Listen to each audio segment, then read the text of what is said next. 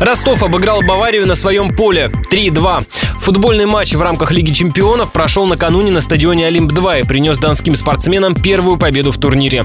Главный тренер желто-синих Иван Данильянц в послематчевом интервью телеканалу Матч ТВ отметил, что важную роль в итоговом успехе сыграли поправки в тактику. Их в перерыве внес тренер-консультант Курбан Бердыев. В перерыве Курбан Бекич сделал поправки. Если вы заметили, мы отодвинули игру от наших ворот за счет перестроения, за счет быстрого выдвижения на игроков. Во втором тайме было значительно меньше горячих моментов под нашими воротами, чем в первом тайме. Мне кажется, что это позволило нам быть активнее, поверить больше, что мы хозяева положения, воплотить это все в голы в том числе и в итоге победить. Его оппонент, тренер Баварии Карло Анчелотти, на итоговой пресс-конференции переложил вину за поражение на своих подопечных.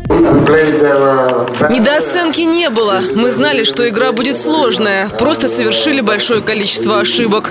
Поэтому такой результат. Но я не жалею об игре. Я пытался выставить на матч оптимальный состав и максимально свежих игроков.